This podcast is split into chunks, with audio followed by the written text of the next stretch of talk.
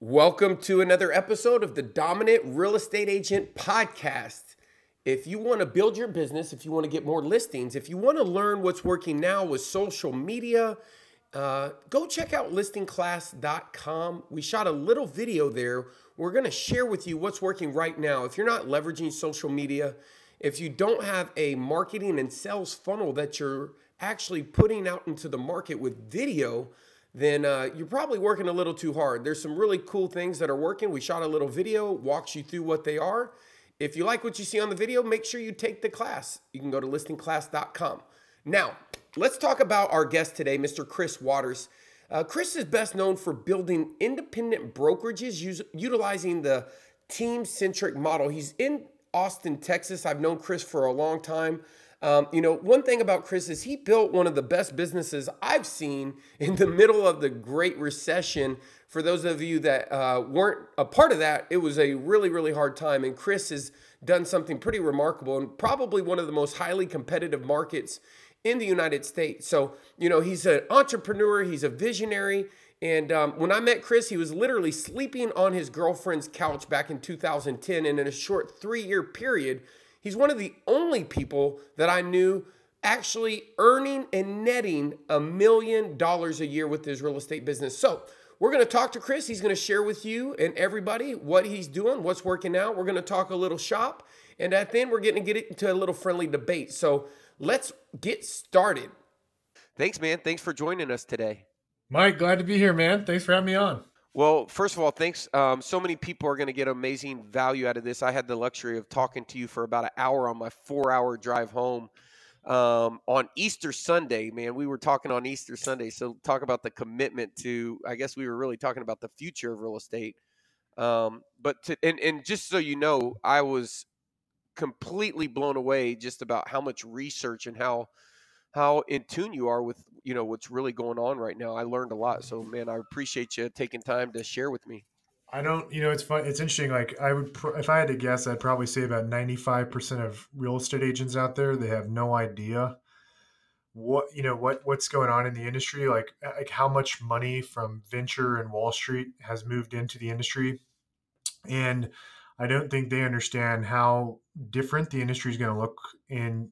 I mean, literally in like the next 12 to 18 months, the industry is going to look drastically different. Um, I, I, was at a uh, Inman event in San Francisco uh, last year, uh, 2000, summer of 2008, and uh, Brad Inman had Gary Keller on stage. And I'm not affiliated with KW, but I got a lot of respect for what Gary has done.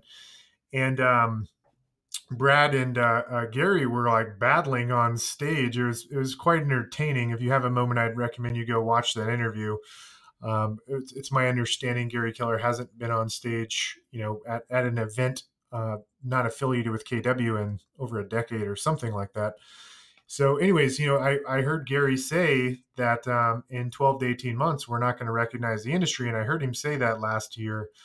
And I was like, you know, I was like, yeah, what, you know, whatever. That's like a really bold, like out there claim, right? And I'm like, you know, I don't know, felt like a little bit of fear mongering, and I was, and and and uh, you know, I kind of dismissed it. And then about two to three months ago, my business in Austin started to change um, very, very quickly. Uh, in in the um, late fall of 2018, we started having these Wall Street and venture funded iBuyers come into our market. And my um, my listing team in Austin will typically on a really good month in like the spring and summer take you know 45 55 65 listings somewhere in that range depending on the month. And we saw our number of appointments go down 30% and these these um you know these companies are funded with billions of dollars. And they are you know literally buying listings. I mean it's the craziest thing i've ever seen and and we would go on appointments and they were in some cases paying more than what the house was worth just so they could get the sign in the yard to start building some brand awareness in the community. And so i didn't believe gary keller when i heard him say this last year but then i actually personally felt the impact of it in austin and then I started calling people across the country that were competing with the iBuyer, and it's it's a real legit deal. and you know you can uh, uh, Opendoor which is one of the um, big iBuyers out there they uh, launched in phoenix arizona. And you know you can you know probably ask any real estate agent in um, phoenix arizona how much market share they have. And it's not anything like crazy. They've got 3% market share so it's nothing crazy but you know again it's all listing side focus not buy side so that's a lot of listing side transactions and the thing is, it's not just Opendoor, it's the fact that there's several others, and each one of them is taking 3% market share. And so between, you know, collectively between all of them, they're achieving 15% market share between the big five, open door, Knock, um, OfferPad, there's one called Perch. And then probably the biggest player that very few people know about, maybe probably a few people um, know about this, is uh, Zillow. Zillow is launching all over the United States the instant offer program. And they've said publicly to investors and to Wall Street that this is where they see an additional $20 billion in revenue growth. And, and Zillow's doing, I think, around a billion dollars in revenue. So that's a massive upside increase. And so, I mean, literally, the, the amount of money going into the industry is almost unquantifiable. And so, I mean, I can you know, I now believe like wholeheartedly that um, the next 12 to 18 months, the industry is going to be drastically uh, different. I think the agent population is going to go down substantially. And, um, you know, I think agents need to need to learn how they're going to compete with these iBuyers. And I'm, I'm, I'm, as you know, Mike, I'm a big proponent of using the team centric model where you have very specialized um, individuals within a team so, anyways, I you know, in my opinion, is I think that's one of the hedges to um, uh, beating the iBuyer. Um, but uh, you know, they're not going to swallow the whole market. I'm not saying real estate agents are going to disappear tomorrow. I'm just saying like, you know, they're you know taking a pretty hefty market share, and they're specifically taking market share like between zero and five hundred thousand. And so that's where a lot of homes are trading and a substantial number of transactions. And so that's going to be you know, uh, you know, if you think about 15% of the market specific to the zero to 500,000 price point, I mean, that's like in some markets, that's 40, 50, 60% market share of the total market. So anyways, um, yeah, that was our, our Easter Sunday conversation. I loved it, man. And, and, you know, one thing that I said, you know, and I, I do think that you're in a unique position and I'm, um, I'm super excited about kind of, um, asking you a, a, couple specific questions. I really one of them is you know to just kind of give the audience um, kind of where you are right now. I'd like to kind of future pace them to where you are, and then I want to go back and talk to you how you got there. Um, so right now, what do you in in Austin? You were telling me about you know what you're investing from a marketing perspective and what you're seeing. You know some of these companies come in and invest. You know to get in front of the consumer. Yep. So I mean, we're we're spending you know between eighty and hundred grand a month on lead generation, and um, you know we'll probably close around six point five million in GCI. Um, so you know that's generating both buy side and listing side leads. So we're, I mean, you know, we're spending a pretty significant amount of money. I don't have like a big, massive team. I've got um, I've got a, a, handful of listing agents and about you know 15 buyers agents. Total number of salespeople about 20. So I mean, I guess it's it's a it's a large team. It's not like the biggest team, um, you know. But my agents are incredibly efficient. My listing agents, each one is selling between 75 and 125 listings. Um, so you know, our, and our economic model works so that you know my agents make a lot of money, and it's also very a very profitable um, business model because of how all of our splits are set up and you know just the efficiencies our agents get with um, salaried staff so um, yeah i mean we're you know we'll probably do somewhere between six and seven hundred closings this year in austin um, i've got a um, uh, i went down the expand i started going down the expansion path uh, back in 2015 and um, opened up in another market. I partnered with somebody in amarillo texas uh, in the panhandle of texas a real small town in Texas called Amarillo, and um, took an agent that was doing 30 deals to 100 in her first year, and then on to 150, and then this year she's on track to do 250 in her third year. So things went really well there, and I started doing that with other people across the country: um, Albuquerque, New Mexico, Denver, Colorado, Toronto, Canada. Um, where else are we? Killeen that's another small town in Texas. I've got some people coming on board in Indianapolis. Um, a couple other um, people I'm working with in a, at, at, a very high level to help them implement the team model. So that's kind of where my my business is uh, now. Um, Austin is kind of like my uh, um, my lab, if you will, where we do a lot of R and D and testing and things like that.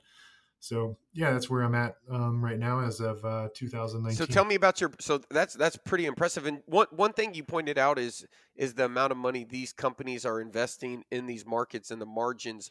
I was pretty blown away um, what they have to make in order to make their model work.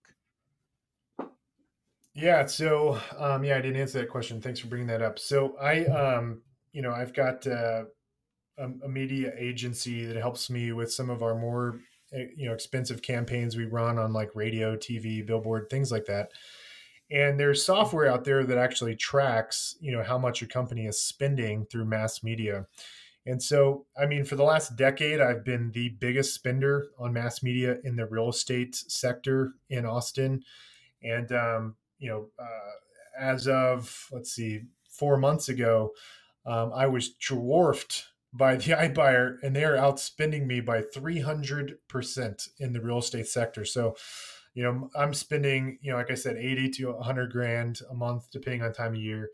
And um, I mean, these guys are spending uh, anywhere from two to three hundred thousand dollars a month. That's per iBuyer. And what's crazy is I, I thought maybe it was just like an like something unique to my market, and then I started calling people in other cities like Dallas, Atlanta, Phoenix, and Minneapolis, and I started finding out they're actually spending even more money in these bigger markets to the tune of like half a million dollars a month per iBuyer. And so there's there's literally like if you combined all the money being spent by these five or six big iBuyers when they enter a market, you're talking about millions of dollars per month being spent on lead generation in real estate. I mean, it's it's absolutely you know mind blowing what's being spent to you know build brand awareness and to um, you know build a database of potential uh, sellers. What and, and what what what are their what what do you think their game plan is? I mean, what what do you what, what are they going to do in a downturn? You know, so I've, I've the research I've done is, um, and what I've discovered after you know, kind of going down this rabbit hole, is when you look at um, basically when you submit your house to an iBuyer, they'll give you a net sheet where they tell you what you're going to get, and they back out all these line item expenses like closing costs. They put TBD on repairs. They um, put uh, you know a, um, a line item in there for what they call as a service fee, and the the service fee of the iBuyer is typically between um, 6.5% and 14%. So that's the range that they charge. And that's based off of the um, fair market value of the house in good, you know, perfect condition. So, uh, you know, they do a little side by side comparison with an agent of, you know, this is what you're going to pay with us and this is what you're going to pay with an agent. And they try to make it to where the seller is not going to, um, you know, actually lose any money. But what it, it's, a, to be honest, what we have discovered is it, it is a lot of smoking mirrors because, uh, for example, when you're negotiating a deal with a seller, you know, typically, you know, like the typical house, like you're maybe like talking 1500 bucks in repairs, right? Like maybe 1500, 2000. If it's not nothing major, you know, like the roof, HVAC. But um, the iBuyer has to get the house in perfect working order for the next buyer. And they, they have to, you know, can't leave any stone um, unturned. And so, you know, typically consumers are getting hit with these huge repair, you know, estimates of 10, 15, 20,000. So what the iBuyer does is they get the seller under contract at say 300,000. And then after they're under contract, they have a um, somebody that works for the iBuyer go and inspect the home and then come up with an estimate of what it would take to get the house in basically perfect condition.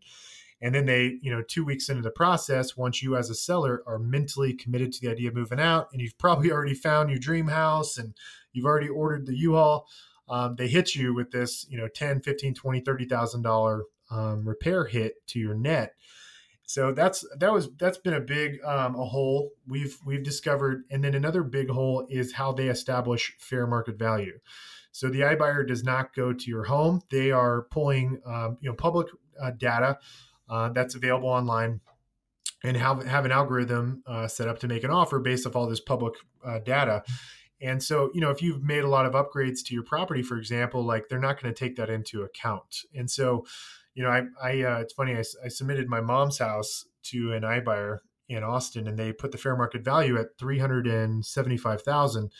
But um, it's it's uh, it's in one of those neighborhoods where you have different types of builders, and like one builder, for example, will you know claim a premium of like $50,000 for example right so like her house was actually you know one of those houses that was built by a better builder and so they traditionally sell for you know 10 to 15% more money so you know her her house would sell tomorrow for 450,000 and they um, they put in their little net sheet a fair market value of 375 uh, and then they also, you know, back out their service fee. In her particular instance, the service fee on a three hundred seventy-five thousand dollar house was thirty-nine thousand dollars.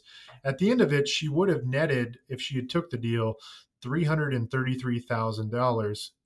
I know if she had hired an agent, paid you know typical commission, six percent, whatever closing costs, you know, she would have ended up um, making netting about four hundred thousand. So she would have left roughly sixty-six thousand dollars on the table now, one thing I think people have to take with a grain of salt is like that's a unique case, right? Because like she's in a neighborhood where you really need to understand the neighborhood.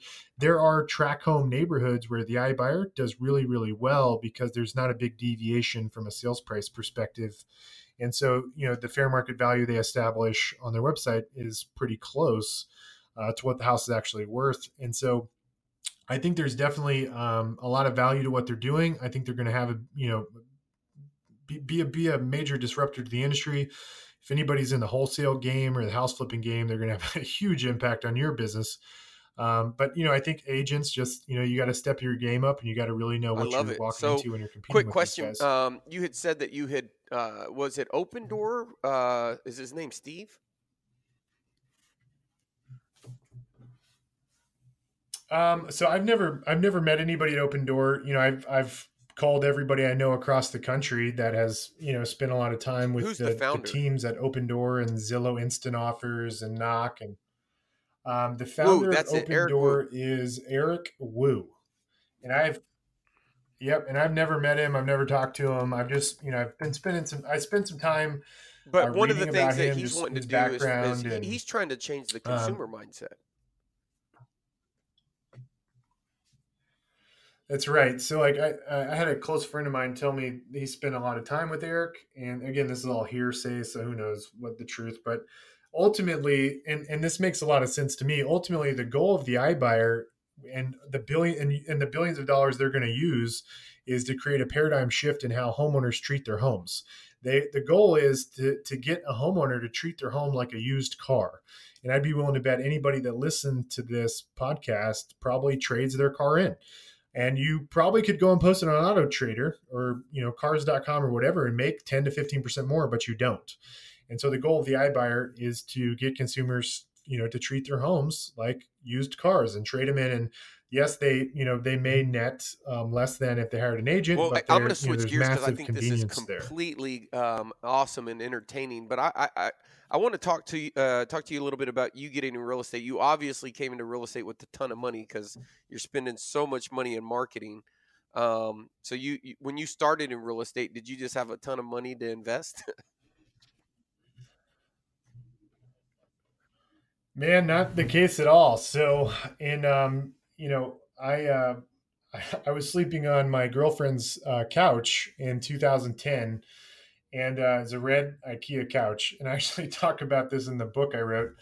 Um, I wrote a book kind of documenting my journey, but I mean, basically, um, what had happened was I graduated college in 2006, and and uh, right after graduating, I joined a real estate team, and I was operating as a as a buyer's agent, and I got really kind of demoralized, not because like I wasn't on a good team or anything like that, but I saw a ceiling, and I was just a really ambitious, you know, young person wanting to, you know, have massive upward trajectory and no limits.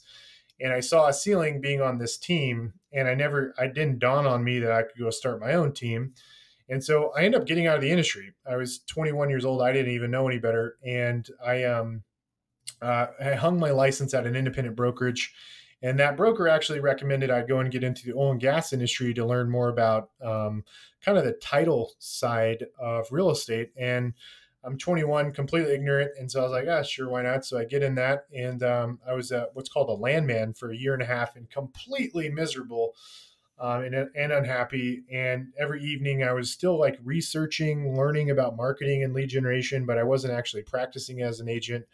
And then um, I had saved a bunch of money from um, you know being a landman, and I was living super cheap and frugal and in 2009, I invested in a, a bar and restaurant, and I had this. I had read something online that said when um, the market's really bad, alcohol sales go up, which is people thought I was crazy because I don't, you know, I don't drink a ton. I work out. I'm pretty healthy.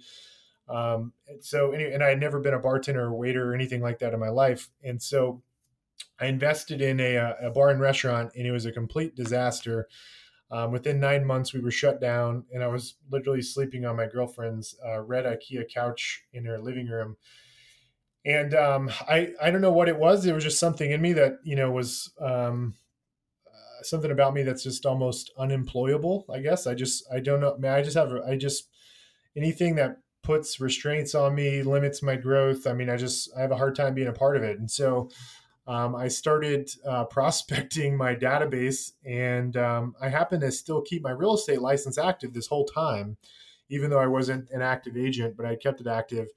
And um, I um, I started prospecting through my database, and then I started calling expireds and getting some listings. And um, and in 2000, uh, summer of 2010, I went out and got Boomtown on a credit card. And in 2010, that was like the best thing since sliced bread and I was generating tons of leads through posting, you know, free ads on Craigslist and I started recruiting agents and I'd love to tell you I had this amazing story, but truth is I started building a team in 2010 and I I recruited 20 people in the summer of 2010. Um, but 12 months went by and out of those 20 people, 18 of them sold 18 homes. And so in the summer of 2000 and the summer of 2011, I was like, just like hit my head against a wall and I was like, man, I think I need to change careers because I am not, I, I was not put on this earth to train salespeople. And, um, you know, probably around summer of 2011, I mean, that's when things really started, you know, changing for me. I was, I was at a very humble and coachable place in my life. And so I, um, uh, you know, I, I tell, uh, it's funny. I'm, I'm sharing this story with you, Mike, cause I, I was, um, I had, I had just moved into an apartment with, um, uh, my girlfriend, I had had a couple closings from Sphere deals, and I was able to um, uh, to get an apartment with my girlfriend and actually split the rent with her, which was amazing. The rent was like six hundred bucks, and my girlfriend was in college and she got a job as a leasing agent, so we could have discounted rent at the apartment. and so I could afford to pay three hundred dollars a month for the rent, and um, I had Boomtown on a credit card, and I think I had like I don't know two thousand dollars in my bank account. And I had um, I had talked to an agent in Dallas, Texas, and they were telling me about this guy named uh, Mike Reese and how he's you know in his 20s and selling hundreds of houses and i'm like wtf if this mofo could sell hundreds of houses and he's only five years older than me i can figure this shit out and so you know, because like when you're 21, 22, you have some limiting beliefs. You're like, man, I'm too young. People that you know aren't going to trust me. And then I, I heard about what you were doing about in Dallas, and then I found out that you had a um, a coaching business with uh, Jay Kinder, and I didn't know Jay, and I, I didn't know you either. Um, and then uh, you know I talked to somebody at your coaching company, Kinder Reese, and um, man, that that honestly was you know I've I've told Jay this I don't even know how many times, but that was a pretty major monumental shift in my life because I started getting the guidance on how to, you know, be a better salesperson and implement lead generation programs. And, um, you know, I started down this, uh, you know, path of um, actually, you know, being able to successfully develop salespeople and actually generate, you know, good opportunities for them, not the, the crappy opportunities that get generated by free Craigslist ads. Um, nothing against Craigslist ads, but like when that's all you're giving your agents, you're not really setting them up for success. So, anyways, um, you know, my my business grew super fast. I mean, between 2010 and summer of 2011, I closed 98 transactions, but again, that was with 20 salespeople. 18 of them sold 80, 18 houses, and so me and one other guy sold 80 of them, and I sold like 40 some odd of them. Um, and so, anyways, I know some people might think from the outside that sounds like a lot, but truthfully, that's in my opinion, was a huge failure because I had so many so many agents barely selling one house. Um, but anyways, I burned everything down in the summer of um, 2011, and in two short years, uh, was able to get the business um, to net a million bucks. Um, so you know, from basically 2010 when I first started to uh, 2013, I was able to net a million bucks after all expenses, and I mean everything started changing for me after I started kind of learning the the processes and uh, you know the key components of um, scaling the team model. And I did it in kind of a different way. Uh, I started building the team model under a, a, brokerage, and I started having all these, you know, limitations thrown on me. Like I would, you know, at the brokerage, there was all these protocols you have to follow through in terms of like what you do when a deal closes, and then like you know, I kind of developed this process of recruiting and selecting talent and you know basically I, I always say that the interview process is bs and you actually identify really high quality talent through the vetting process. And when you when you go and like study what other really highly successful companies do like goldman sachs or like in the military you got the navy seals and in the nonprofit world there's teachers for america. You know what a lot of these organizations do is you know they they they hire somebody but when they hire them they tell them like hey your first 90 days is is basically an extension of the interview process so, anyways, I started implementing some of the things I've learned from other organizations around recruiting and selecting talent, and you know that helped amplify things. And um, you know, I kept having all these you know uh, limitations put on me by the broker and all these extra expenses, and so you know, I kind of I went independent of any um, of any type of uh, brokerage.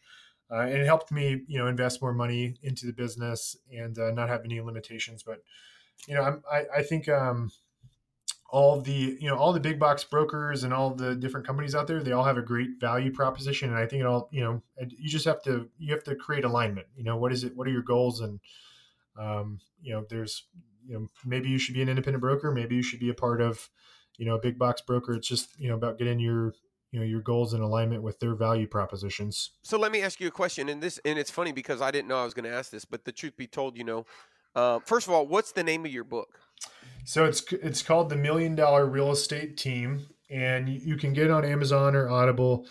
Um, I've got it on a website right now. So if you if you're hearing this podcast and you go to brokeragehacking.com, you can get the book for free. You just pay shipping and handling, um, and you can go on that uh, site anytime.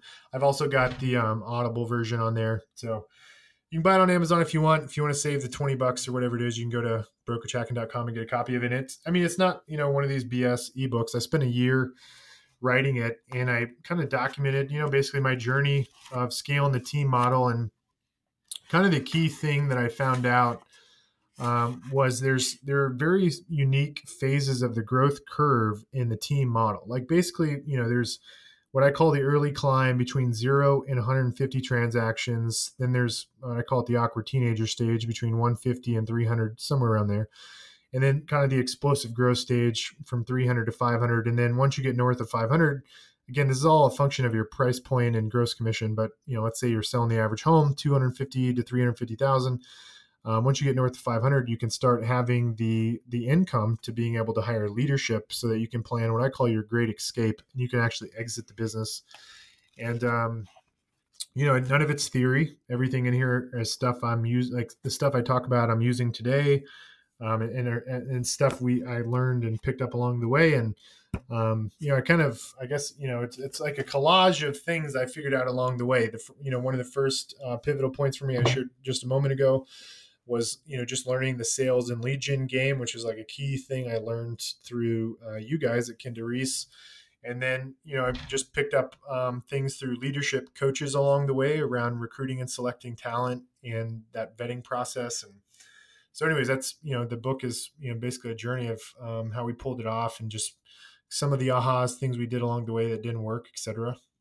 Well, I will say, you know, and and um, for for you, you're kind of on the you know, there, it's no secret that you know right now what we're we went out and we started trying to partner with agents and we ran into our our own um, kind of bottlenecks. What I would say is, I feel like you're very innovative, like uh, and and you're not scared to take action. And what I mean by that is, you know, um, I remember you sending me and Jay, or you might have sent it to Jay. I just know I was in the room. You sent over a video about you know this big brokerage now that's EXP. It did not even exist. Yep. wasn't even on our radar. I can honestly say the first time person that ever told me and Jay about EXP was you, and you sent over Right. this video. And and I don't really, uh, you know, the goal's not to get into that. The goal was just to point out the fact that from a relationship standpoint, you know, you've kind of always been in front of the curve. Um, and and I remember when I came to your, um, I, I remember I was staying at the W, and I checked in or something, and you were like, "Yeah, man, I live on the top floor. Come up." And it was during the election, and you were li- Yep. you were reading that Peter Thiel book, uh, Zero. Yeah, like, zero to one. zero to one and i came up there and i just remember when i left i remember thinking like chris is a student man he is a student how important has your personal development been to your success Man, it's I mean it's it's been huge. I mean, um, you know, I think one of the greatest secrets to growing is finding somebody that's where you you want to be and going and modeling them and you know emulating what they're doing. You know, I uh, I had to go through a lot of very humbling experiences to become to become coachable. Um, I didn't quite finish telling my story earlier. I was uh, so I I had, was um, on a sales call with somebody at your coaching company, Mike, and uh, they um, forwarded me over to you personally, and you were you know basically you know pitching me on joining Kinder Reese, and I'm here. I am at this apartment with my girlfriend, and uh, I, I still had massive debt from this bar and restaurant that was a complete disaster. And I've got Boomtown on a credit card, and I've got 20 agents, and none of them are producing. And um, uh, coaching with Kinder Reese at the time was a thousand dollars a month, and I'm like, holy shit, I don't know how I'm going to pay thousand dollars a month. But um, you know, like something had to change, and I I knew the actions, the, and the person I was at that moment was not the person that was going to get me to where I wanted to go. And so, you know, I think for I, I I think it should be a constant reminder to everybody that the um, uh, you know to never stop learning and to to um, always be looking to surround yourself by people uh, that are where you want to be and it's going to speed up the growth curve substantially. I mean in, in my first year building the team from 2010 to 2011 we went from zero to 98 deals but i burned it all down and had to start all over in the in the summer of 2011 and then in two years in two years time from zero deals in the summer of 2011 to 2013 in 2013 i did um, 325 closings. Holy- so like we grew super super fast and if if i hadn't have been at a point in my life where i had been was very humble um, which is what made me coachable at that point in my life there would have been no way i would have ever been able to grow that fast. So you know i, I think we all have limiting beliefs and all these self-confirming bias and i you know i think you've um, you got to be constantly you know pushing yourself um, finding other people to surround yourself that make you a little uncomfortable and um, you know uh, constantly seeking to learn and grow.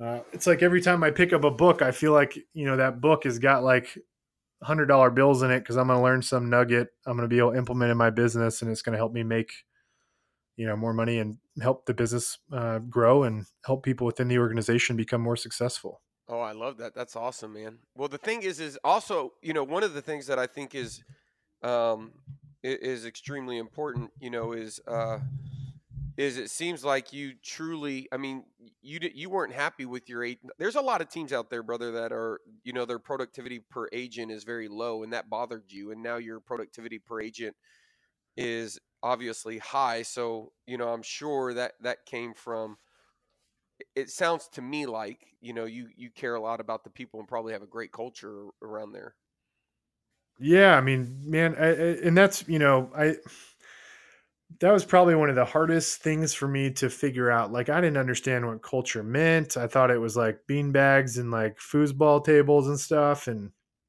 it, and, you know, I'm I'm like a you know, if you gave me the disc test, I'm a DC, and so it's all about like the numbers and like just take take actions A, B, C, D, and E, and uh, you get the result. And you know, that's that- it's that's actually not how you increase the outcome or productivity of your team and that was a very hard thing for me to grasp you know, I, I would hear people say to me, and you you learn this in sales training that your mindset has a massive impact on how successful you're going to be. It's it's like uh, Pareto's principle, the 80-20 rule. You know, the 20% that's going to yield 80% of your results in sales is your mindset.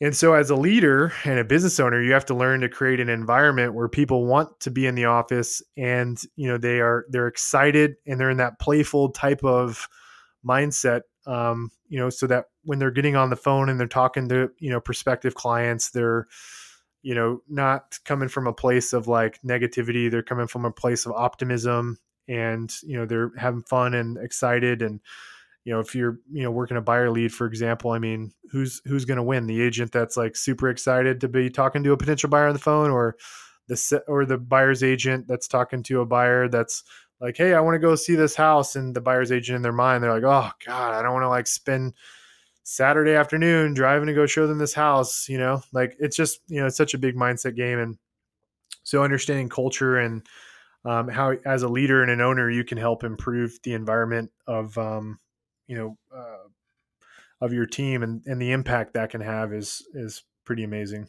Yeah, it's absolutely amazing. Well, I want to I want to ask you a question, and this is just you know if you could go back in time and you were a brand new agent in today's market, this is going to be extremely valuable because this is the question I always get asked. So I'm super, um, and I don't know if I'm answering it right, so I'm going to take notes. But if you could like go back in time, like go back, uh, let's not even say go back in time. If you had if you had to start from scratch knowing what you know now in a complete separate market, but you had all the same limitations, resources that you you know you you basically had um, almost nothing. I mean, you're starting from scratch. What would you do in order to set yourself up for failure? What you know, if your goal was to get back to where you are now, what what what what advice um, or what action would you take? Because and the reason I'm asking this is because you know the shocking truth is, and this is maybe me leading the witness here, but um, what I feel like is there's principles, and no matter how passionate you are, you know, I told a guy today, you know, we were talking. I said, well, you know, it really doesn't really, it doesn't matter what your split is or what you're doing. It sounds like you have no customers, and you have no real plan on how to get customers. And I don't care whether it's a swimming pool company, a dry cleaners. I don't care if you're going to go start a movie theater. I mean, um, every business needs customers, and so like that's kind of been, in my opinion, you know, learning how to generate a client um, what would you what what what advice would you give or what steps would you give to somebody you know who who's trying to get in real estate and they're and they're in that unfortunate position where they need it to work are they're going to have to go back into corporate america? Yeah so i mean so my context would be right so you said i would have all the knowledge i have today. Um, so if, if my my my typical answer to that question is I would go and find somebody that is where I want to where I want to be. Like basically, you know, like for example, like let's say I want to build a team selling 500 to 1000 houses, I would go and like become best friends with that person and maybe even work for free for them if I had to, like whatever it took to like learn from them. That'd be my typical answer, but if you're telling me I already know what I know now, um, and I could go back in town, go back in time, and all I have is the knowledge in my head, um, but I don't have any money. Yep. I would um, I would spend all of my time focusing on finding talent. There's there's a um, you know there's there's a there was this very popular book in the real estate industry written, and it says when you're in the real estate industry, you are in the lead generation game. That's the business you're in, and I I don't agree with that. I think if you want to own a job, for the rest of your life, you're in the lead generation game. And there, there's another great book out there called um, Rich Dad Poor Dad by Robert Kiyosaki. And I'm sure lots of people on this call have read it. And there's a quadrant in there, and it's like E at the top left corner, and then S at the bottom left corner, and then B the top right corner, and then I at the bottom right corner. And the difference between the left hand side and the right hand side is the business owner and the investor on the right hand side, they don't trade their time for money. And the people on the left hand side, the employees and the self employed, they have to trade their time for money. And so, you know, I started off like most people trying to be the best agent I could be. And what I realized is there's a law of diminishing return there. you know there's only so many deals you can close you know you can become a rainmaker have all these you know people underneath you and you know sell you know hundreds of houses but you are still self-employed and you own a job. You can't you wouldn't be able to go on vacation for three months. You would get pulled back in to your organization. Um, and so there's um, in my opinion there's this thought that if you want to make that transition from being a self-employed agent owning a job to owning a business it's all about leveraging yourself and finding other people to focus on very specialized roles. And then you leading them to success. So your question was if i could take everything i knew now back to day one the truth is like on day one if i knew everything i knew now about being a great real estate agent i would be empowered to lead other people to success. And that's you know a servant leader ultimately and by being a servant leader and helping other people get where they want to go it's going to help you grow a business that will run without you um, and you're going to get there a whole lot faster than you would if you just focused on out of the gate lead generation so, you know, if you're, you know, if someone's listening to this podcast and you've and you've been in real estate for less than a year, um, yeah, I would say you need to go master sales and lead generation, well, or or lead generation and lead conversion. But if you're listening to this podcast and you've been in real estate for four to five years, I mean, there's you know, there's a you got to make you got to make a decision. Do you want to follow the traditional team model where you're the rainmaker at the top but you don't really ever have the ability to step out of the business without getting pulled back in. Um, or do you want to run a, a business that's self-sustaining and doesn't um, actually need you, and you can literally collect a shareholder distribution check? And and to do that, there's a you know there's there's um a lot of changes you have to make to the organizational structure which you're not going to find in any of the real estate books published right now um, in the industry around what the actual organizational chart looked like. So, again, if I could go back in time, I'd I'd be a servant leader. I would be focused on finding the who and um, aligning with them to build a self-sustaining business. I like it, man. Great stuff. Great stuff. Well, what question did I not ask you that you that I that I should have? I guess you know. So I don't know. I don't know if you want to get into. We could get into a little bit of a debate if you want to about i mean just the the general you know revenue share revenue share model i mean i don't know if you want to yeah, go down that absolutely. path but we could um so you know i um you know um i believe whole i'm not part of exp but i believe wholeheartedly that they um one one upped kw and i did a um a demo of exp God, I think it was two and a half years ago, and I recorded it and I sent it to um, Jay, Jay, you and Jay, and um, I had Gene Frederick in my office, and um, great guy, unbelievable guy, and like, I mean, I I think EXP crushed the model, and um, you know, I'm, I'm I have no doubt in my mind they're going to be, you know, continually be on this massive upward exponential growth curve, but um you know my you know a lot of i'm sure i'm sure you could probably ask me you know i guess the question you'd ask me is chris why didn't you jump on the question you'd ask me is why didn't you jump on the revenue share model two and a half years ago when you learned about it and my answer to that would be it's the same reason i didn't jump on the revenue share model when i learned about keller williams revenue share model back in 2010 right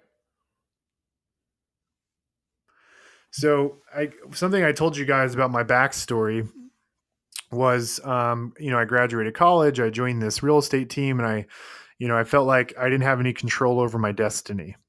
And then I go and start this bar and restaurant and it's, you know, total failure and you know things have fallen apart. And ultimately you know one of the reasons why that um, bar and restaurant failed was we the economy was so bad like the entire um, alcohol and beverage commission went down that year 30 40 50% so like if you go and research in texas it's public data like tabc the texas alcohol beverage commission posts up alcohol sales and it was down um, depending on which city you're in between 30 and 50% and our niche was doing these, you know, private parties and things like that for professional organizations and stuff like that. And um, so, so, you know, massive failure, and I didn't have any control over the outcome because the market crashed. Um, and then I got into the oil and gas industry, absolutely miserable. Felt like I had no control over my destiny. And so, you know, one of my one of the reasons why I didn't I wasn't interested in the KW rev share model or, or the XP rev share model is because it doesn't put me in control of my destiny. Gotcha. And, and so I'm a, like, I mean, there's lots of people making a lot of money at EXP, and if I was at EXP, I could probably be making I don't know, hundred to five hundred thousand dollars a month. I mean, if I joined two and a half years ago, I would be making half a million dollars per month, like no doubt. And like that may sound super crazy to people. You're like, okay, Chris, you sacrifice, you know, you made a massive sacrifice, or you made a really bad decision. but the truth is, is like, man, I I'm like, I, I got so I got so tainted with so many failures. Well, I well what I think is true, which is amazing because like I didn't say anything. You kind of asked yourself these questions along the way, but I'm super fascinated because the cool thing about what you're doing right now and I'm like smiling ear to ear is um you know the first thing in my opinion is that when you looked at exp it's not what it is now just for the record. Sure. you know when you looked at it um it would have it, it definitely you know it's like a it's like infusionsoft right? Like uh, infusionsoft was was great boomtown was great. The reason why commissions inc was better than boomtown if you look at their valuation was because back then um, emailing the homes to the buyer the email server that notified the buyers of the homes was more important than giving the agent the ability to send emails after the home. So what that means is we had to create technology and i wanted to go back to your technology by the way so let's not uh, miss that because there's a huge opportunity um, especially with people like uh, wanting to move big brokerages over to exp me and jay talked about this yesterday.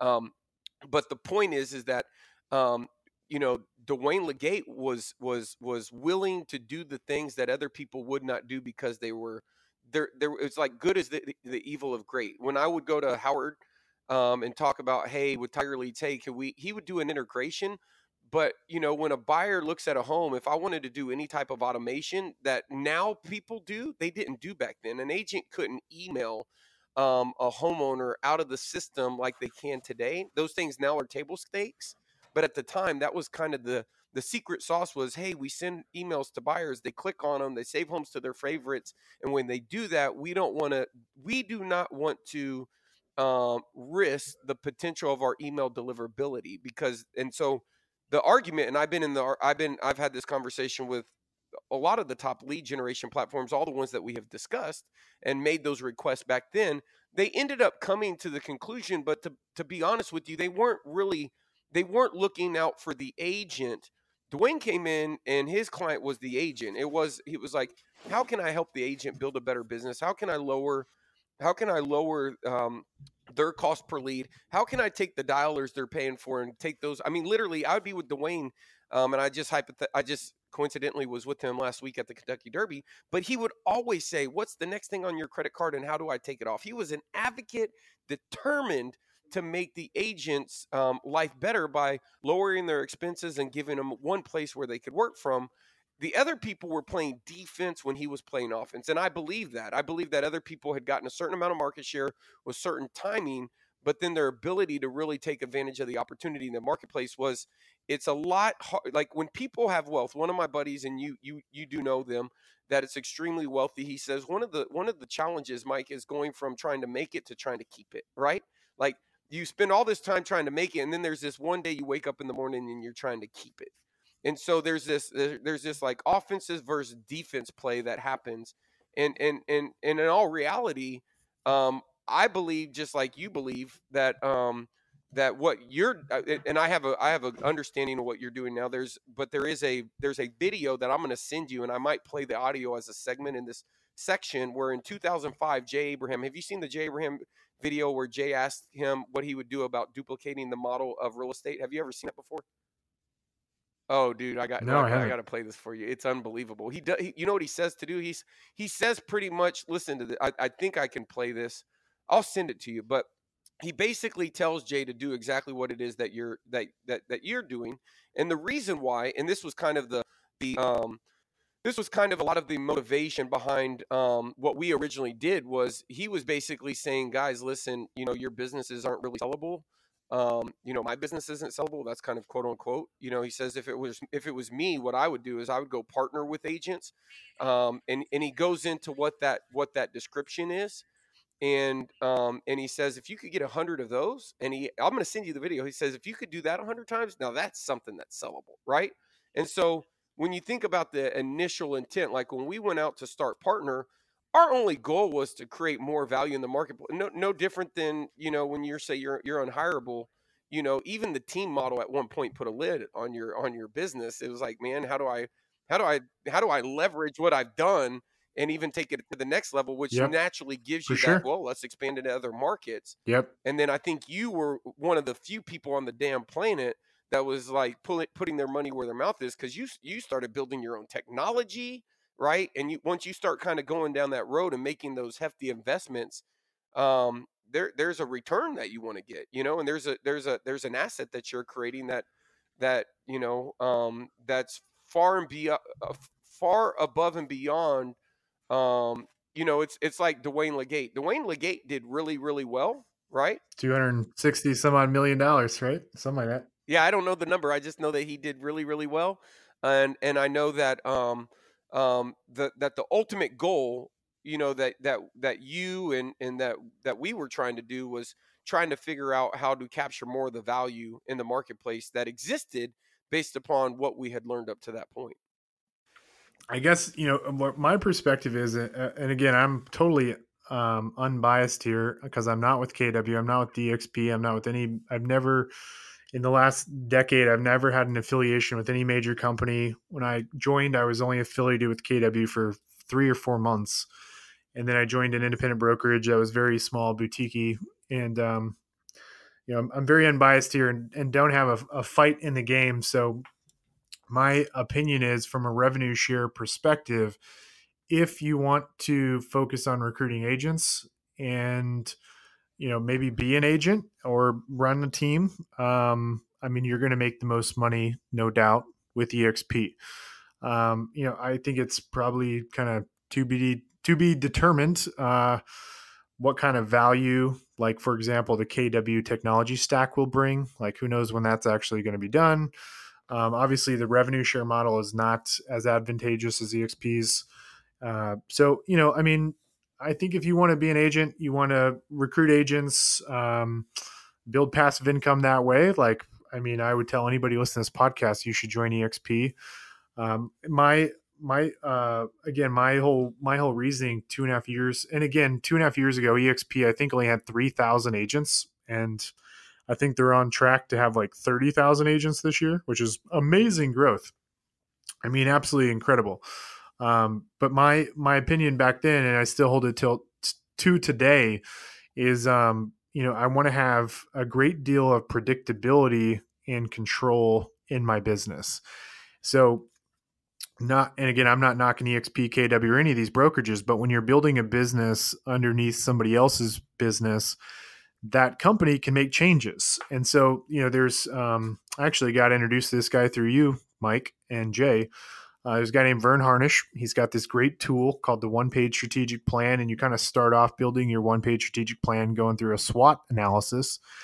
And, um, you know, one of your weaknesses of building a business underneath somebody else's business is if that company makes any kind of changes logistically, you have to comply. Or let's say, for example, you know, there was a, uh, a letter floating around about Keller Williams, uh, I think a week ago. And I don't know how true this is or how accurate this is, but there was a letter floating around about Keller Williams. And what the letter said was, is the leadership council was trying to decide if they should um, eliminate the downstream revenue agents were receiving um, if they went to go work for a competitor.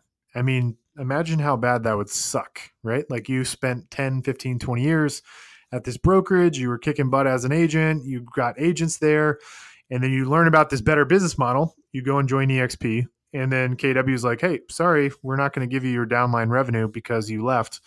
So that's a weakness in building a business underneath this underneath somebody else's business. And and same with EXP. Like um, you know, it's a publicly traded company. Agents can own, if I understand correctly, the the the total shares outstanding of Keller Williams, uh, I'm sorry, of EXP are set up to where 20% are allocated to agent ownership, and then the rest are institutional investors and Glenn and um, his his ex wife so anyways man i'm i'm i'm not an exp i could be totally way off here. I have no clue how the shares are standing. Work i guess my point is is like it's it's you know you don't have any control over for example if the revenue share calculator ever gets changed. And you know to um you know to uh to my point like uh, you know i think i understand recently the the rev share calculator did get changed like nothing you know huge right? They like you know but they put a requirement in there that if you have someone in your downline they have to have produced at least two deals in a year. I mean it's a pretty damn reasonable you know re- request right? And it shouldn't change anybody's but yeah but that was yeah that wasn't the change though. That that that was there since okay. we started. I my my whole point is is like you know i was as an individual yeah. i was you know um I was tainted, you know, at a young age, where yeah. I got involved in in things where I didn't have a lot of control over my destiny, and so um, you know, I'm very sensitive, I guess, when I think about the SWOT analysis and the weaknesses. And the thing, and, and another like key component I learned in uh, in the team model, which I don't think you know anybody is preaching. It doesn't matter what coaching company it is um, but nobody's preaching around how much massive effort has to go into recruiting. So, like for example, a lot of agents are told focus on lead generation, and you got your three-hour time block focus on lead generation. And if you're if you're somebody like listening to this podcast, for example, and you don't want to be an agent any longer, there's this transition to becoming that business owner, like Robert Kiyosaki talks about, and to make that transition, you have to actually start shifting that three hour time block from lead gen to, to developing talent. And you've got to create a funnel for talent generation so that you're picking the cream of the crop, like kind of like the Navy SEAL type deal, right? You onboard, you know, call it five agents, and you take them through a 90 day vetting process, and you end up keeping one of them. My point of bringing this example up is because if you're if you're operating the team centric model, you're trying you know you're investing you're basically bankrolling somebody else's success and you need to get a return on your investment and you need them to perform and have success. And so if you know if you're not finding highly talented people um, you're going to have a negative outcome which is exactly what i experienced in 2010 and kind of the uh, the epiphany or aha i had was you know when i started studying these other industries like navy seals teachers for america goldman sachs and started learning about the extreme vetting process and you know what i kind of discovered was you know when i think about my funnel of developing talent i need to get seven people to sign a letter of intent saying they're going to join my my company and then five of them are actually going to show up. Like five will actually show up. Like two of them aren't going to show up because some life event happened some you know like something somebody told them like don't go into real estate we're about to go into recession whatever um, I'll have five people show up, and then at the end of 90 days, if I've like followed the funnel correctly, I'll have one person that's going to be a complete badass, you know, and they're going to outsell the competition by five, six, seven hundred percent. And this is how I've you know been able to consistently find listing agents that sell 75 to 125 homes. Um, so in the in the team model, if you're implementing this type of pro this process where you're it's like an extreme vetting process like imagine what your broker is going to say when you have five people join the brokerage and you're only keeping one of them like that can have a negative impact on the brand of the brokerage um, and so, another... so I, I want so, so I want I want to say one thing because I didn't know if you were I, so just so you know, and I'm going to go back and listen to this. I didn't know if you were when you had kind of teed this up if we were going back and forth over the pros and cons, or if you're if you were just sharing your perspective because I do have from what I'm hearing you say, and this is where I'm kind of not confused, but you can do a team model at Keller Williams. You can so like I know I know people I know people right now that grew a real estate team. Um, and this is the problem is they have a real estate team. They're doing about six million, uh, uh, about the same volume as you.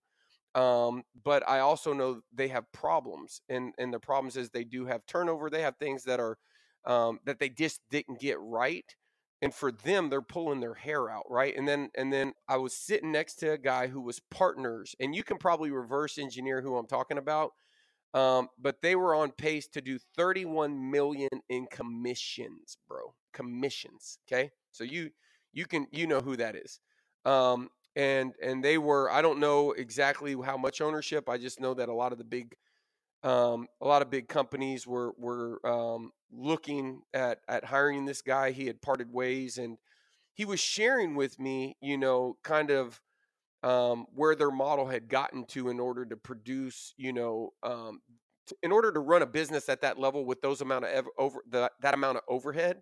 And so, you know, one one thing that I think is important is that you know, no, really, no two real estate teams run the same, right?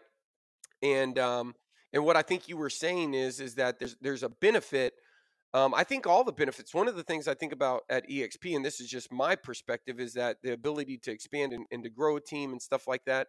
You know, I think I think um, revenue share comes. You know, when I talk to people about EXP, I just talk to them about the um, a lot of the other benefits. They like the revenue share because they there's something that they can actually get.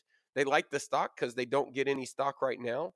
Um, obviously, stocks go up and stocks go down. They just know that where they're currently at, they don't get offered any of those types of opportunities. So I think it's it's more in in the rich dad poor dad um, thing. It's it's the additional streams of revenue um, that they're able to take advantage of. Um, and I think from a value proposition, man, I, this is just my perspective. What I think they got right is, you know, they have a value proposition for the guy who is Michael Reese, who's I mean, I listed 368 homes. That got no fun. Just like for you, I I expanded into another market. I expanded into partners. Um, that became heavy as well, right? That became, and there became a point for me anyway, where I got more fulfillment out of helping agents get to the next stage. But I didn't, you know, there were some people that took action and some people did that didn't. And so I like, for me, it was like Ray Dalio. Ray Dalio, number one hedge fund manager in the world. He says, I want to do meaningful work with meaning with with meaningful people, right? The book principles.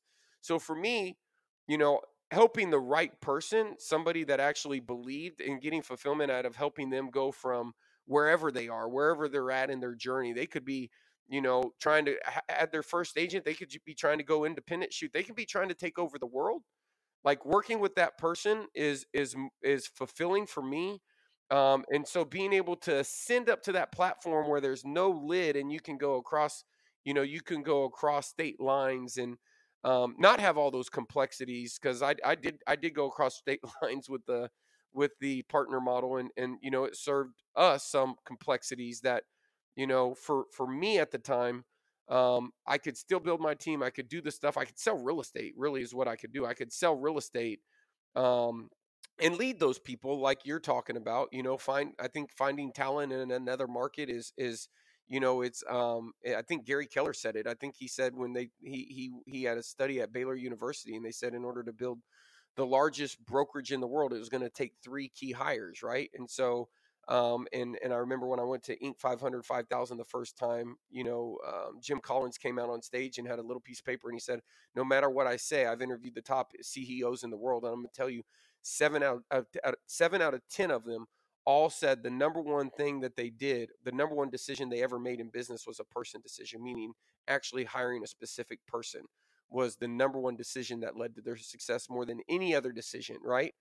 Um, and and that's where you know I sat in the back of the room, brother, and I swear to you, I went to I went to Washington to the founder Glenn's house. I don't know how much time you spent with Glenn, and um, he has a very cool setup and he and, he, and and I'd never really spent much time with him um, you know and and and he talked about um, he talked about kind of his vision and the things that he was wanting to do and bro he I went back to Vancouver which was about an hour drive from his house and um, he laid out all these things and then I came back a month ago and I swear to you if that man didn't execute almost everything that he ever talked about and I sat in the I sat in the room and looked at Jay and I said this man is either doesn't sleep and is a genius or he's crazy, right? Because I don't know how, you know, he could be talking about concepts and visions and then following through with them. And so, you know, it's one of those things that, you know, to be successful, Chris, you're to have to, you know, they what do they say like to really change, you, you know, uh, an entrepreneur, I think it was Steve Jobs, you have to be misunderstood.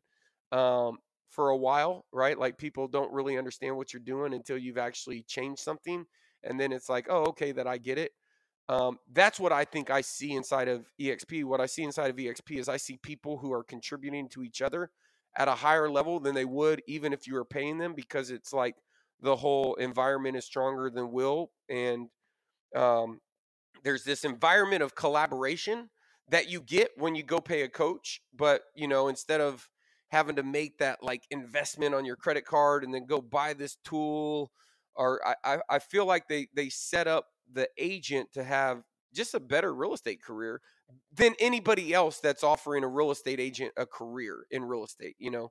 Um, yeah, absolutely. I mean, if you could go buy a real estate brokerage and you have the money, you know, you got six figures to to shell out and go buy some, you know, you know, um, opportunity that doesn't exist anymore. Like, you know, I love Orange Theory. I think they're the best gym in the world, but you can't buy one in Frisco. They're not for sale, right? So like the you you could be a personal trainer, you could love the concept, but you can't get one. Someone already bought it. And so for me, I think it gives every agent the opportunity to be a shareholder and an owner. And if that means that over time they run into other agents and they share that with, and they get they get uh, they get what's the word that I'm looking for? They get compensated for their con- contribution to growing the company, um, and that's not done after expenses, but off of the top. I think it's just a plus. So you said some interesting things. You uh, validated a couple points for me. You know, you asked me 10 years, you said if I could go back in time and I knew what I knew now, what would I focus on? And you mentioned lead generation. I mentioned, I said I would focus on the people. And you had mentioned that uh, Jim Collins was on stage talking about that.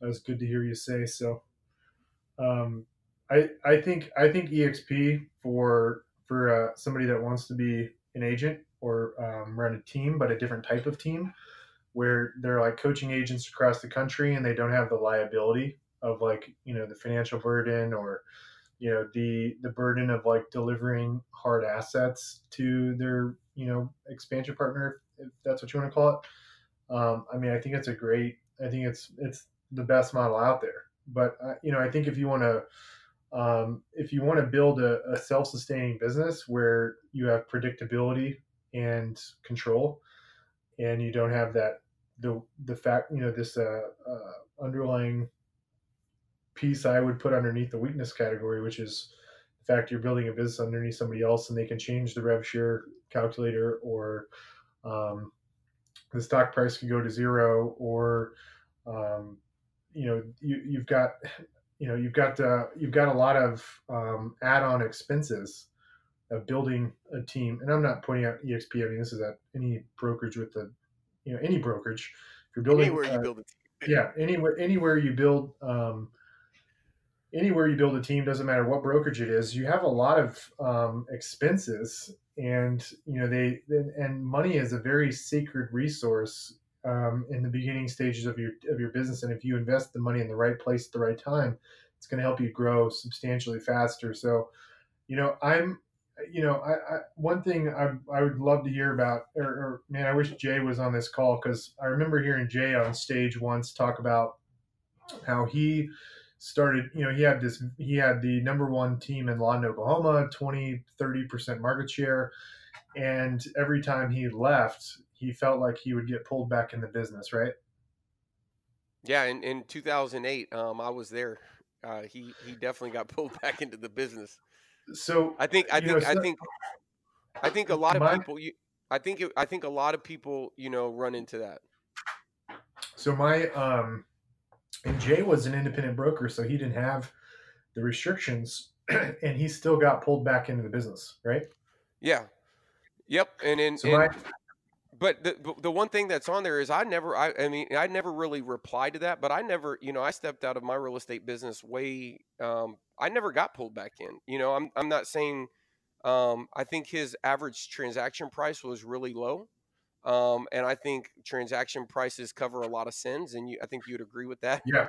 And so, oh, yeah, you sure. know, he's in Lawton, Oklahoma, hundred thousand dollars sales price. In Dallas, you know, I, I yep. stepped out of the business, ran the coaching company, started a new pro, uh, partner program, sold 268 transactions from scratch, mm-hmm. didn't go on one appointment, never got pulled into the business. You know, was on the road 88 days that year selling a software, almost had the company sold. Which I do want to end um, just with uh, I, I want to give you at least three minutes to plug in your software because if someone does listen to this, um, I just think what you built was completely cool. I want to I want to anchor this point, but I don't want to miss out on that.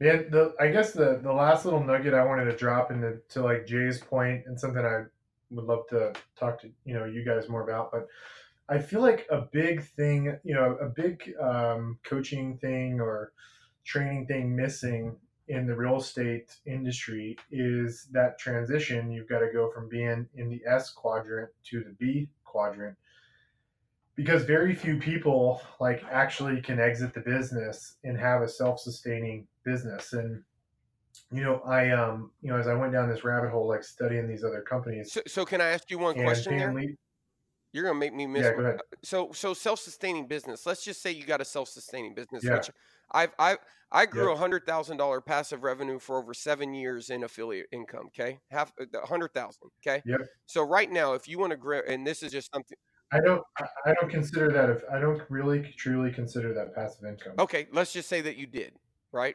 Let's just say that it, if it was like, let's say that the point that I would that I would say is that um, that money came as a result of me working and and um, whatever I was working on. The the the the result of that, me doing nothing, um, income came from from from what I was building, if that makes sense um, what would be a good analogy?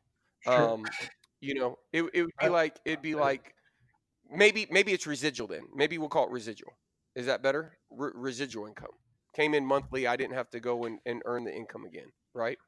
So I mean, the key thing, right? Right, Robert Kiyosaki's deal is like if you have to trade time for money, or if the money can disappear because somebody makes a you know some kind of fundamental change to the business that you don't have control over, it's not an investment or a business.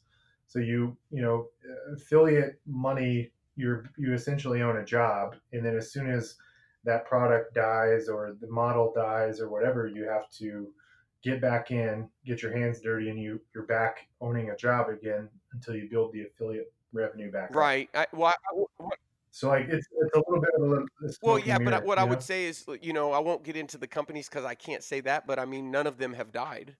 Um, they're all still in business, and and so I guess that you could use those anom, anom I mean, that's like a tornado coming in and blowing over your real estate office, right? Um, but to me, that never had happened. Um, um, not that I, I, well, that's not true. There, there actually was a point when that did happen in the very beginning. We had a, we had a guy that lost. Uh, yeah, we, well, we had a guy that lost uh, litigation and quit paying us overnight. So I think your your statement is warranted. Actually, um, my only point was not to call it residual passive. My only point was to say, you know, what you would have to have in the bank. If you sold your business right now for $12 million, this business that you created, okay, this thing that you you stuck in there, you created and, and you sold it for 12 million and uh, you had it earning 5% interest in the bank, what would you get from that 12 million a month? 5% yeah. interest, 12 million? 50,000 man, yeah. So you get you get fifty thousand. So 50, in order to create twenty four thousand, you'd have to if you wanted to get hundred bucks a month, you'd have to have twenty four thousand in the bank at five percent. If you wanted to create ten thousand a month, you'd have to have two. You'd have to sell your business for two point four million. Um, and if you really break down, like if you go back and look at like, um, but my I, I know where you're going with this argument, but the thing is, is like my my belief is that if I took the time building my own business in in like one core place and was extremely focused, I could get that business to sell for 12 million bucks versus building up a revenue down, you know, yeah. downline uh, revenue stream. Yeah, and, and that's 50,000. And that 12 million. Yeah, well, I was offered, I was offered, um, I had a business that was, um, we had a contract on for, uh, I guess it would have been less than 12 months ago, it would have been somewhere between 15 and 20 million. And to me, um, and this is weird that we're even having. I just had this conversation with Woods in my office. Um, that I, I would I would say that you know the the the the monthly revenue share, depending on how you feel about the business, to me that's valuable, as valuable as having the money in the bank. That's all I was saying because we had this conversation. Like, man, if you had the money in the bank or you had this, which one would you prefer. And this was just a random, you know, in between calls conversation.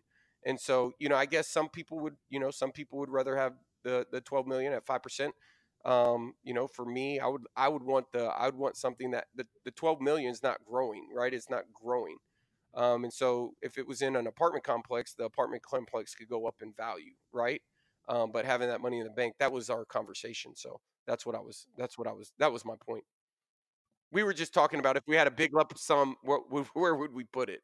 I mean, my big thing is like, man, ultimately, like, I'm a I'm a big advocate for the independent brokerage using a team centric model, um, just to have more control over things. And then, you know, there is there is um, value to an independent brokerage using the team model. Um, you know, there's a uh, was it? The guy in Dallas, right? Russell sold um, to uh, Berkshire Hathaway. So like, there's a lot of you know, there's a lot of value to building a really successful team, and I think it becomes even more valuable if you do it as an independent broker. And um, I, I, you know, my my my, I guess the, again back to what I was saying earlier about the coaching industry.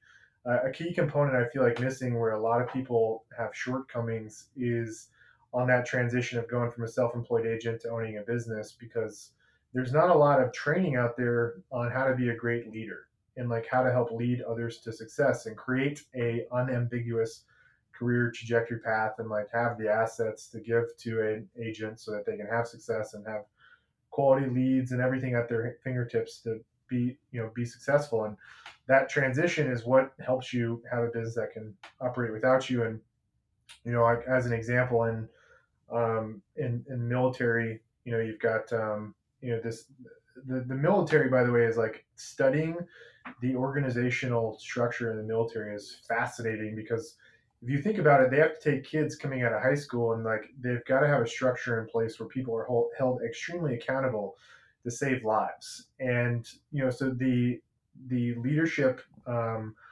training that people go through in the military is quite fascinating and something that can be adopted in real estate brokerage to develop leaders within your own team and your your own organization because once you have a leadership trajectory path and develop leaders within your organization, then you have people that can actually run the business for you, and you can become truly a, a business owner, CEO, or investor in it. Um, I, I, don't know if anybody on here has read that book, Great Game of Business, but that's another you know really cool inspirational story about setting up a um, ESOP, employee stock ownership plan, which you can do for a privately held company like LLC, and you know, that's how you can truly get to a point where you've you know got a self-sustaining business that you don't have to get plugged into, and so I'd love to learn more about um, you know uh, Jay's experience. I know Lawton was it's an incredibly challenging market because of um, price point, and then you just have a small pool of talent to pull from.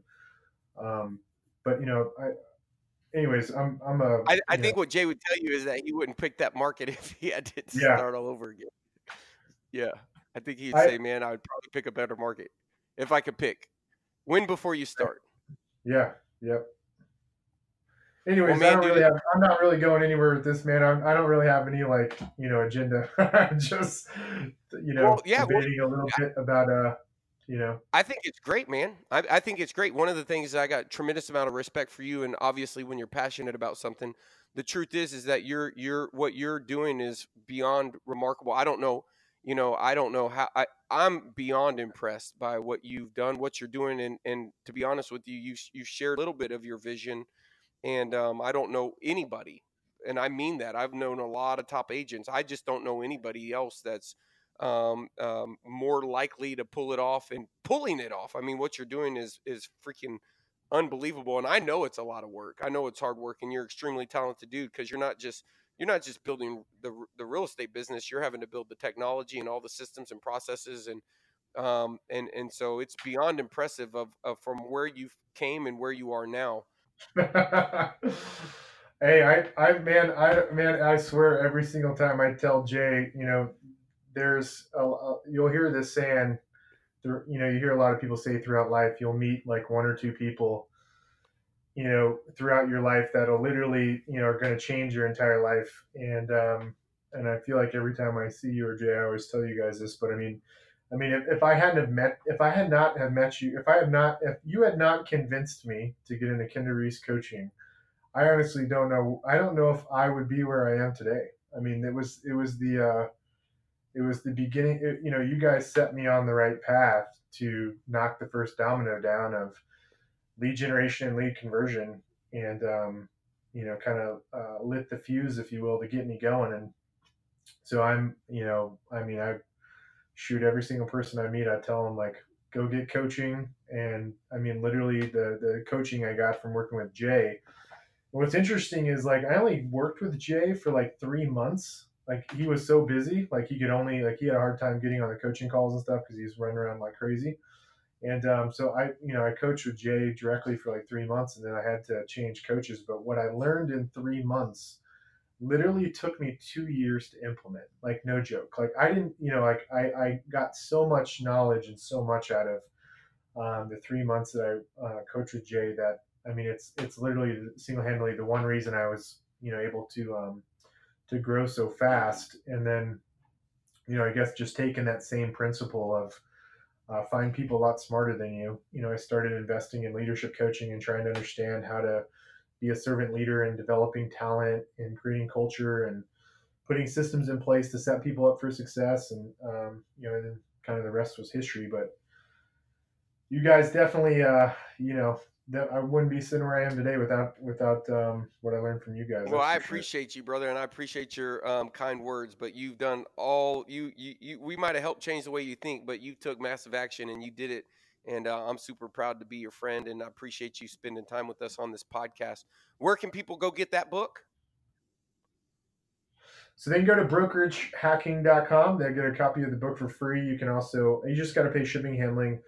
Um, it's on Amazon and Audible if you want to get it on there. I think it's like 20 bucks, but I got it for free on um, brokeragehacking.com. And um, yeah, man, my whole MO is just to like teach people how to hack the growth curve and um, use the team centric model underneath an independent brokerage. And that's kind of my whole like MO. And um, I try to help give people the operating system and everything, you know, all the assets they need to be able to pull it off like in, you know, really short time period. So I love it that's what I'm all Go about. Check it man. out. Get the book, Mr. Chris Watters himself, man. Thank you so much for being on the Dominant Real Estate Agent podcast. And until tomorrow, where your next episode, uh, thanks for uh, thanks for listening. And if you like this podcast, make sure you smash that subscribe button. I will say, Chris, this will maybe be the best podcast I've ever been on. I could have went for two hours. Um, I, I, wish the honest to God, I, I, my favorite part was just having the discussion of both of our different points of view. I didn't just have to ask questions; I got to actually contribute a little bit. So, man, I appreciate you playing all out and uh, letting me let me throw a little bit in there. And um, uh, I appreciate you. I was like, I don't know if I should go down this road, but I was like, yeah, maybe this yeah, will make it definitely did, brother. I love you, man. Thank you. Take care. Likewise, man. Yep, no problem. And Thanks for having me on.